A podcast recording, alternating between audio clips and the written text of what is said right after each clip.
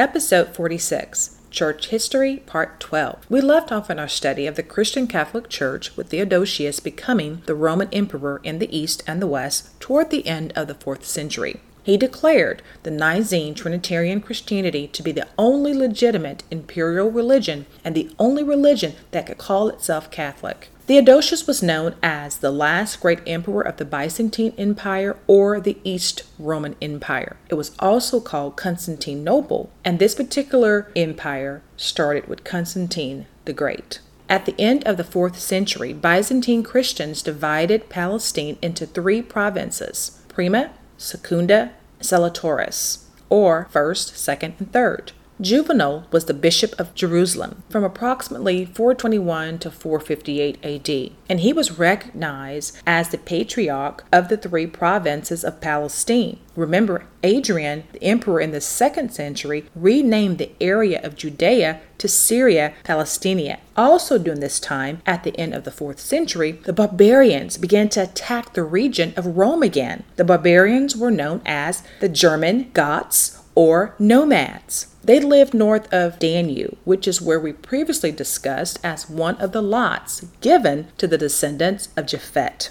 The Goths wanted to take over the Roman Empire, so the Germans, aka Japhet, began to fight against the Romans, aka Japhet. They fought each other. Alaric in 392 entered the Roman army under Theodosius and helped to dissolve some of the conflict between the Romans and the Goths. In 395, Theodosius dies, and his two sons take over the Roman Empire, but they were considered to be weak. That same year, Alaric rises to power and becomes the king of the Visigoths. Alaric and the Goths invade Italy and begin to sack Rome in the beginning of the 5th century around 410 AD. And the Western Roman Empire began to fall. This was the first time in 800 years that the Romans had fallen to an enemy. The Germans were strong military warriors and were able to advance in technology and economics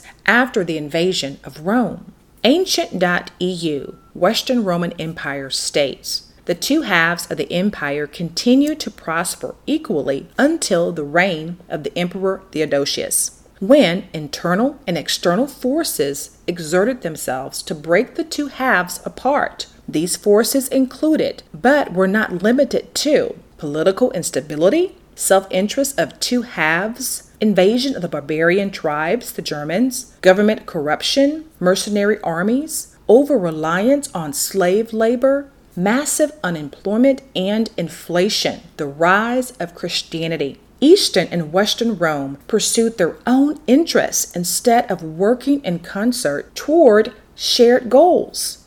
This lack of cohesion fostered political instability, which was made worse by government corruption, especially among provincial authorities who abused their positions for personal gain. The Goth and Hun mercenaries in the Roman army owed no allegiance to Rome. They were just fighting for pay and were not treated as well as they felt they deserved. The over reliance on slave labor took jobs away from the lower classes, who then relied on public assistance, and earlier debasement of the currency under Septimius had become a policy of later emperors, resulting in inflation. Theodosius' zeal in spreading Christianity and crushing pagan influences was also noted as a contributing cause to the fall of Rome. However, there was no single factor that led to the fall of Rome, but there was a plethora of factors, as just mentioned. And sadly, all of these factors have continued until today because the same people are in charge. Political instability,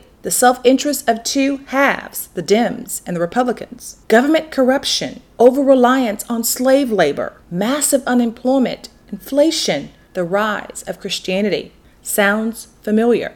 Leo the Great, or Pope Leo, became the Bishop of Rome in the 5th century, around 440 through 461 AD. He was the first pope to be called the Great and he was also known for persuading the German invaders to stop invading Italy. Leo the Great established the rationale for making the Bishop of Rome the supreme authority and the supremacy of the Bishop of Rome over all Christianity. This allowed the later papal claims up until today that show absolute and supreme power in the ecclesiastical and secular areas of the world. LumenLearning.com states Papal supremacy is the doctrine of the Roman Catholic Church that the Pope, by reason of his office as a vicar of Christ and as a pastor of the entire Christian Church, has full supreme, and universal power over the whole church, a power which he can always exercise unhindered.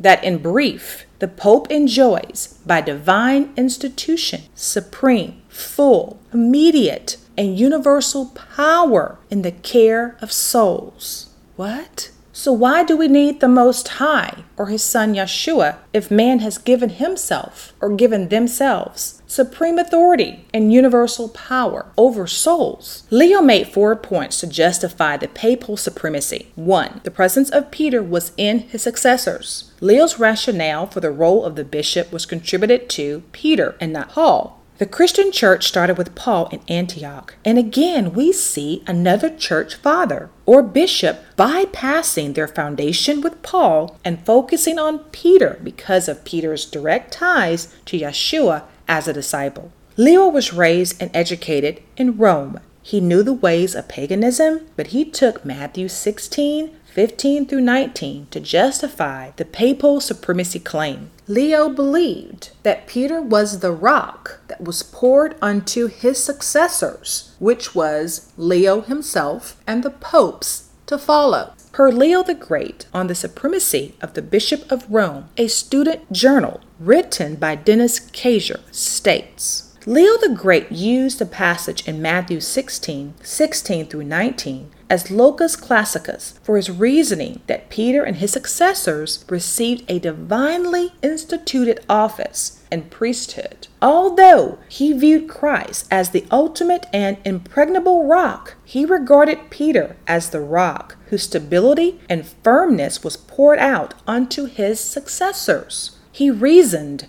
that Peter could not have known all by himself the things he confessed about Christ they went far beyond what human minds or eyes could perceive. Leo therefore concluded it was the Father in heaven who had revealed these things to the Apostle Peter. That incident had far reaching consequences for the church because it gave Peter absolute authority. Point number two. Peter was the mediator of all ecclesiastical authority. The second point repeatedly promoted in various ways by Leo were the ideas that God shared his power with Peter, and it was only through this apostolic mediator that others could receive authority from God.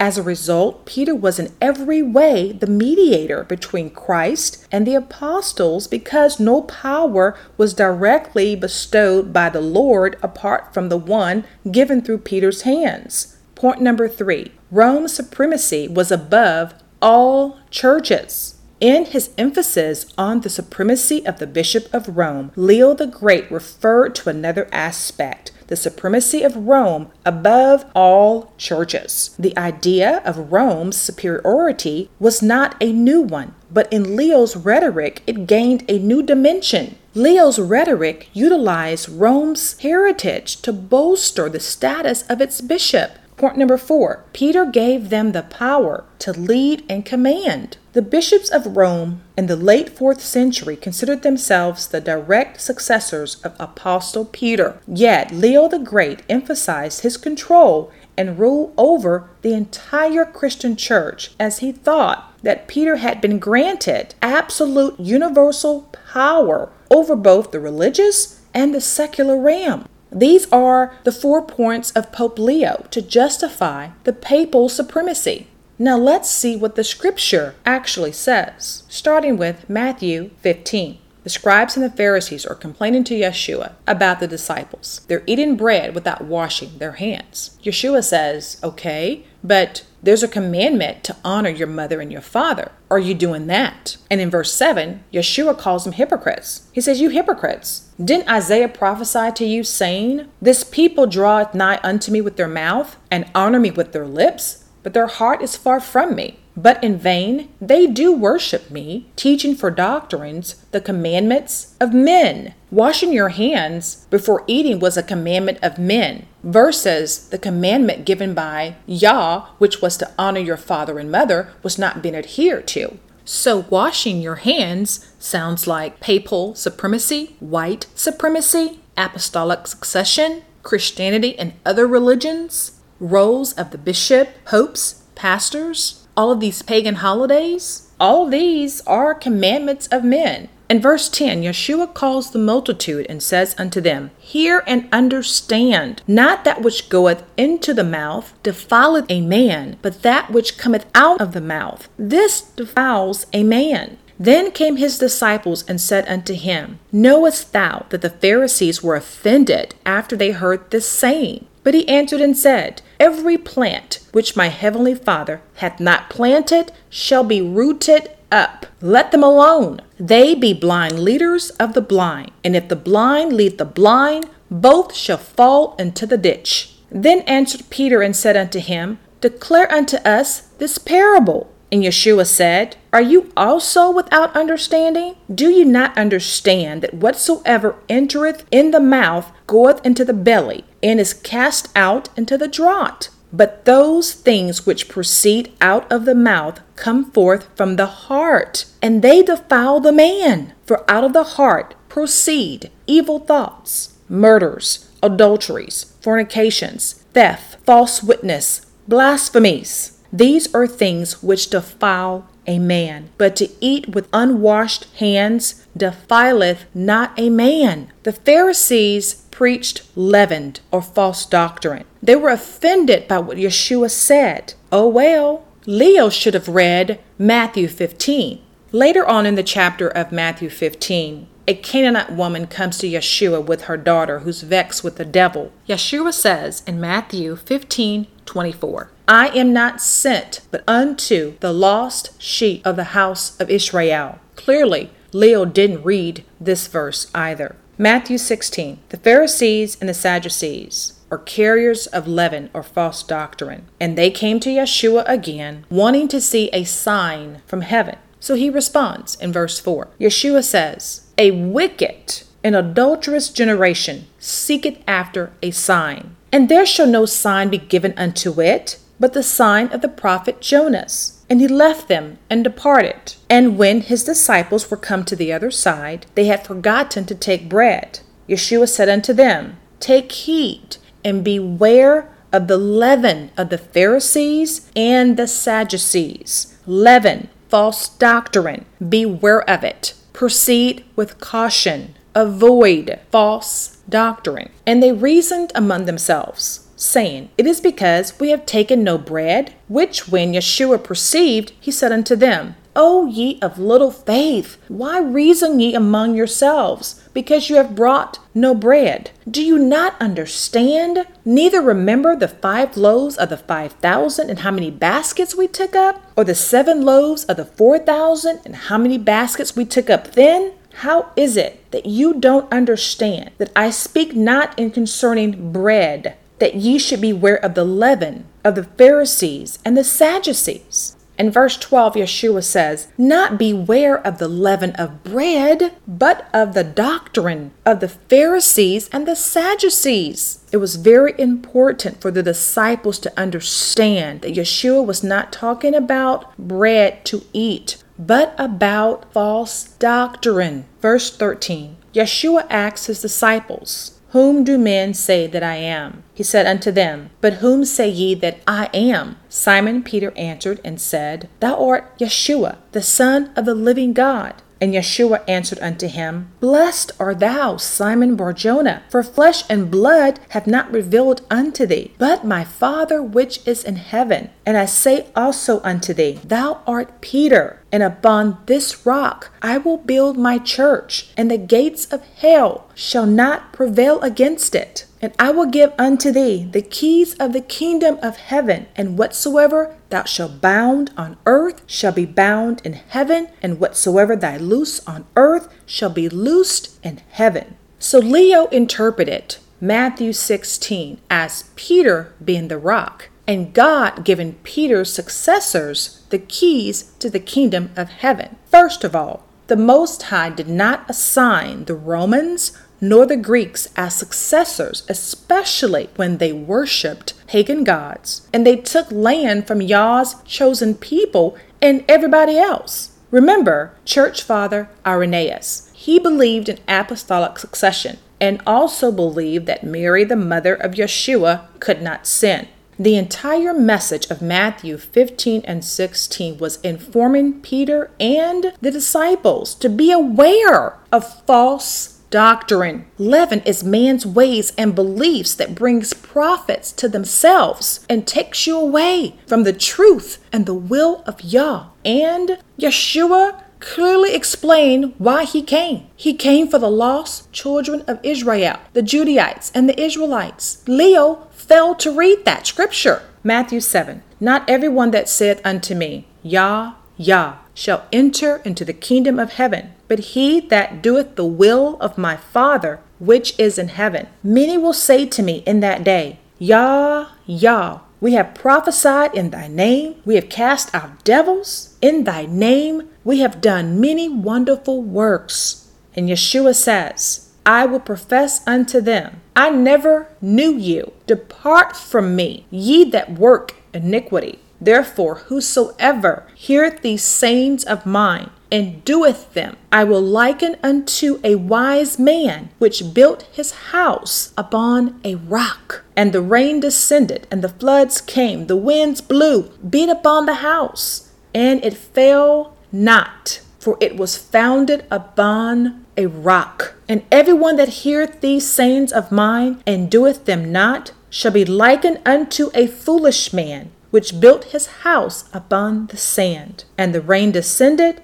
the floods came, the winds blew, beat upon the house, and it fell, and great was the fall of it. And it came to pass when Yeshua had ended these sayings, the people were astonished at his doctrine, for he taught them as one having authority and not as the scribes, like the Pharisees and the Sadducees. There was a difference. For one, the rock is the will of Yah and not the will of man. Matthew 16 18 is not about Peter being a rock. The rock is doing the will of Yah. Psalm 61 1 and 2. David cries out to Yah, saying, Hear my cry, O Yah, attend unto my prayer. From the end of the earth will I cry unto thee. When my heart is overwhelmed, lead me to the rock that is higher than I. 2. The rock is Yah. The rock in the Old Testament pointed to the God of the Israelites, figuratively, as a support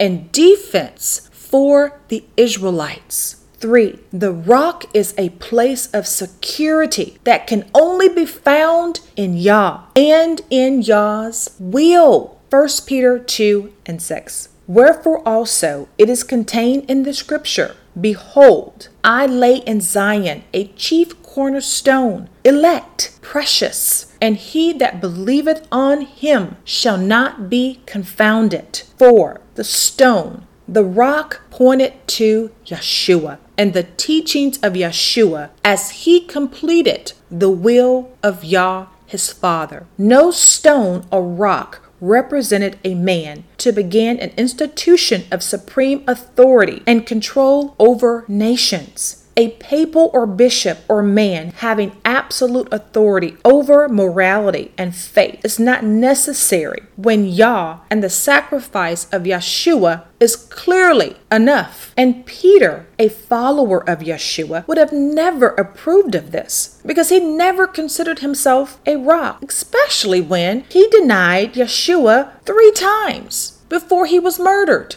Peter denied Yeshua after spending all this time with him, so clearly Peter was nobody's rock. In fact, Peter needed the rock of Yeshua, just like all of us needs salvation. Lastly, Peter identifies Yeshua as the chief cornerstone, which is the foundation for us to build our lives upon. Yeshua obeyed the will of Yah. Yeshua became the ultimate sacrifice, allowing us to have access to Yah through his blood. He is our mediator. Yeshua became that rock or foundation of salvation for us, the Israelites, and the Gentiles who believe. Leo established the supremacy of the papal office and stated that the papal was given supreme authority and absolute universal power over the Christian church and the world. He believed the presence of Peter was in his successors, like Leo himself and the popes to follow. He believed Peter was a mediator of ecclesiastical authority. He said Rome's supremacy was above all churches and that Peter gave them the power to lead and command. But, per the scripture, Yah is the rock. The rock is following and obeying the will of Yah, his commandments, his word. Yah and Yah's will is the rock, and it's our place of safety and security. Yeshua is our chief cornerstone, our foundation, our salvation, our moral compass, our mediator who prays for us in John 17 and 20, he says, I pray for those who believe. Isaiah 53 and 12, he makes intercession for the transgressors, for us. Yeshua followed the will of Yah, and that is the commandment of his Father. KingdomPreppers.org states, the Petrine doctrine, which was formulated by Pope Leo, is based on the words Yeshua spoke to Peter in Matthew 16 15 through 19. Leo's interpretation of this exchange asserts that Yeshua intended for Peter's supposed successors to share in his power, each being given the keys of the kingdom, as it were. The Bishop of Rome, who ruled over a city where Peter is believed to have been a missionary and was supposedly martyred, was to be the head of the entire church, being invested with absolute authority over matters of faith and morality. The Roman Pope was to be seen as Yeshua's vicar or substitute on earth. Again, this would not begin to be fully realized until late in the 11th century, as the early popes failed to assert any kind of influence associated with the prestige of the papal office aside from Leo himself. To be clear, the Christian independence that was realized in the late 4th and 5th century was not extended to individuals within the institution. That independence was reserved for the leadership, bishops sitting atop the very apex, individual conscious was under the direct control of the church hierarchy, which was just as authoritarian as the Roman state itself. Truth Wars encourages you to take our short podcast and study these nugget drops and begin to look around to see the foundation of your religion within Rome, within their Christianity, within their paganism, and within the papal authoritarian structure. Look at your church hierarchy, how we elevate a man to be our pope, our bishop, our pastor. Look at the buildings itself. Now that you know, look further and dig deeper. As we seek truth, please seek truth with us. Please send questions or comments to info at truthwars.com or comment here we don't claim to know everything. We just seek the God of Abraham, Isaac, and Jacob that knows everything. Let truth roar, let truth reign, let truth speak, and let truth set you and your entire family free. Truth roars, truth reigns, truth speaks, truth sets me free. Please see a podcast disclaimer at truthwars.com.